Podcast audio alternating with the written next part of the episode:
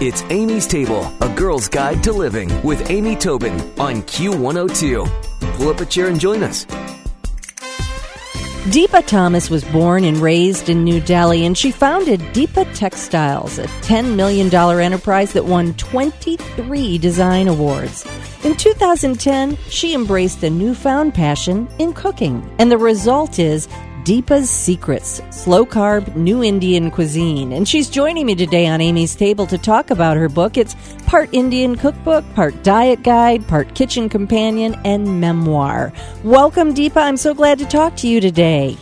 Thank you, Amy. It's delightful to be on your show. Well, I'm curious. That is quite a jump, quite a leap from an entrepreneurial textile company to cookbook author. What created that newfound interest in cooking for you? I think in one word it would be passion. Passion meaning what is needed in one's life and how best to do it.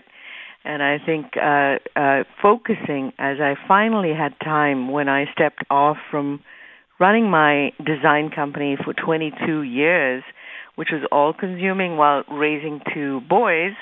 But when I finally had the chance to focus on my husband and I and our health, my husband being a type 2 diabetic, I thought, I wonder if I could research, even from a layman's standpoint, how best to handle this. And one thing led to another. A new general physician in San Francisco who was a leading authority in the world in blood sugar and weight loss recommended I do research on the glycemic index, which of course makes your eyes squint if you're not careful. But once you learn about it, it's really informative, exciting to apply it to ingredients, everyday ingredients, and see if it changes anything. And I think as I talk in my book, you've seen it was less than 5 years, Amy, a man who'd taken 2 insulin shots a day for 10 years, less than 5 days, of just rejigging his favorite foods without him even knowing it. I mean, that's what good wives do, right? And so, it's now over 5 years. He's not needed insulin. We both lost weight, and at this point, the healthiest we've been. That is amazing. And so that glycemic index that you talk about, that's the relation of the slow carb. That's right. I mean, glycemic index, simply put, is the value of sugar, and all foods convert to sugar, but how quickly something converts to sugar is important. So, for instance, if you just have sugar, plain old sugar, it's instantly sugar. But if you have a food, say a complex carbohydrate or a vegetable with a lot of fiber or a legume, there is, it makes your body work. The sugar conversion is much slower and healthier for your body. So it's very impressive that it turned your husband's condition around, and the fact that you lost weight as well. And what other sort of symptoms of this better health did you both discover? I think the energy level just spikes when you are taking care of yourself. And, you know, the Indian part of this cookbook and memoir, you've got to just take it with a grain of salt because, because I came to America, 45 years ago. I learned to cook in America. This book is entirely, you might say the recipes are made in America, because I had to make it approachable for just my 2 sons who love to cook. And they're not going to stand there for 8 hours and, do the complicated things that really make it unapproachable. We all love the Indian flavors, but how do you include that in your everyday cooking, even if you're cooking another cuisine? And this is the important part. India knew 3,000 years ago that spices, seeds that bear the promise of life, they're really good for gut health. And it is the gut that we have to take care of because all disease starts with inflammation, and inflammation starts with the foods that cause inflammation in our body. And so I could go on ad nauseum about it, but it became so all-pervasive and interesting for me to research this and make it easy for everyday chefs, home chefs particularly, who have an eye to keeping their families healthy, but certainly want food to be delicious. And quite frankly, my design background allowed me to make a case for you eat with your eyes first. Mm-hmm. If it looks good, you're likely to taste it. Yeah, exactly. And I mean, but that is such a beautiful mashup, if you will, of talents for you to be able to bring those both together. Well, so what were some of the changes that you made to convert these traditional recipes to more approachable for the American home cook, I guess we should say, and also to make them slow carb? Ah, terrific question. Well, one of the first things I had to do, and one of the secrets to cooking this way, was learning how flavor can be boosted, and any dish can be saved except for burnt garlic, I suppose, which case you throw it out and start again.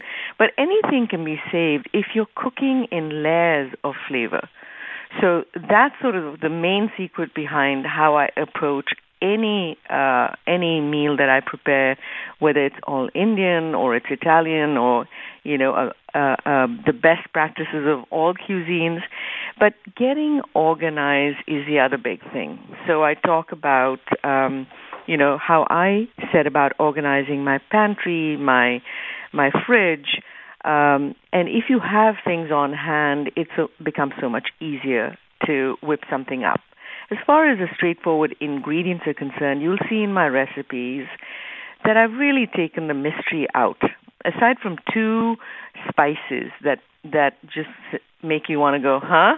Fenugreek and asafoetida. Most other ingredients are commonplace now in America and available in most grocery stores or online. If you have an Indian grocery store nearby, of course, you would get fresh curry leaves, which is fabulous in many of these dishes. But I try to stay away from overly refined carbohydrates. What we've done to wheat to make it stable for supermarket shelves ought to be illegal, quite frankly, because it has no nutritional value. And then we set about saying something is whole wheat just because we put some bran back into food. It's absolutely nutritionally zero content.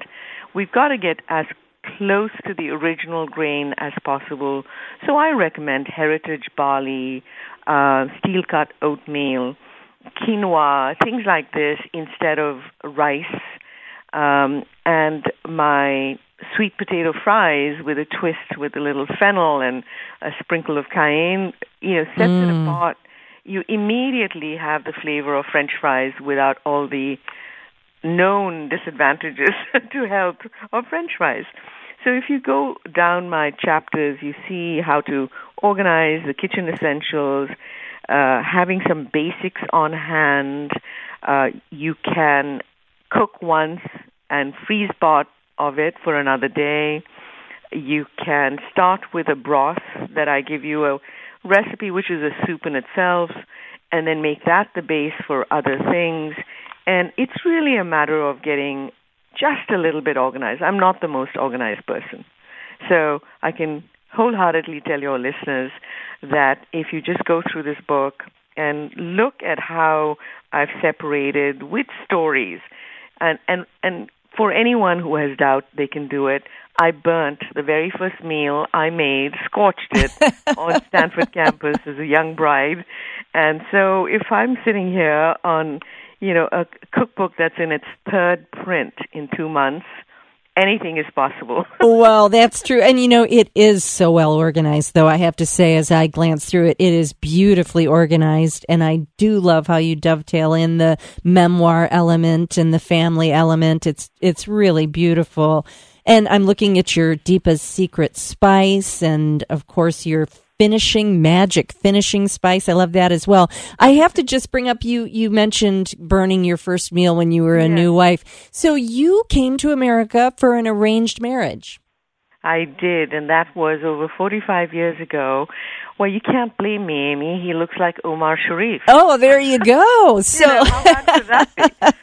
So, but, you know, our parents were friends, and back then, I think it's a good system because they knew us growing up, and my parents who absolutely felt there was only one Indian man in all of India who would put up with me, as my father said, was about to give him all my land.